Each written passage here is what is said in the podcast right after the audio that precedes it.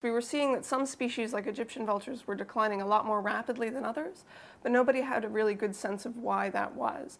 So I wanted to come in and kind of look at differences in behavior, and particularly differences in habitat use between the species that might give us a better sense of why some were more susceptible to what was happening than others. In addition, that also gives you a better sense of what the threats really are. The feeling was that poisoning was a major, major issue, but there's not a lot of, evidence for that. So it's the sort of thing where you know it's happening, but you don't really know how important it is until you start investigating a little further. We're trapping three different species of vultures. So we're looking at the African white-backed, the Rüppell's, and the lappet-faced vulture, and trying to see where they go. Each of the species differ in many aspects of their ecology, and it's likely that they'll differ in their movement patterns as well.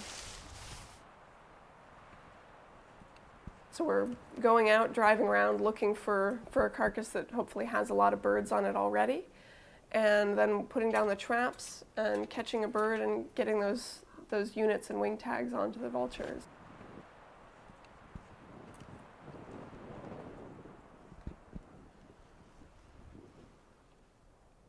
So now we're attaching the GSM GPS unit.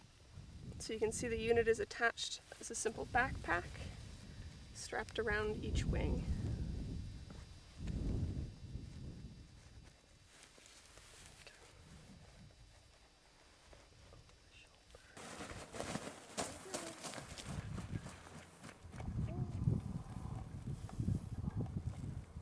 So what we found is that birds that get to the carcass early and also birds that are very large, dominant, and social, they use the best habitats. So those are the birds that spend the majority of their time in the park.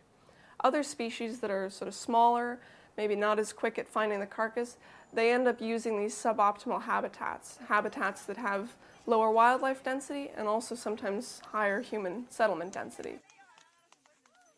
That helps to explain why Egyptian vultures are declining the most rapidly, why hoodeds seem to be following suit. By putting the transmitters on, we've been able to see that a bird that lives in the Mara can travel as far north as Sudan and Ethiopia and as far south as Ruaha National Park in Tanzania. What we know from the, the transmitters is that the birds are concentrating in the Mara during the dry season, mm -hmm. so from July to October every year. Mm -hmm. And that's an incredible management tool. That means you can count the entire East African population in a single location, um, and you've got a three month period in which to do that. So it, it sort of solidifies that this, this is a large scale decline and that it's happening over a large region.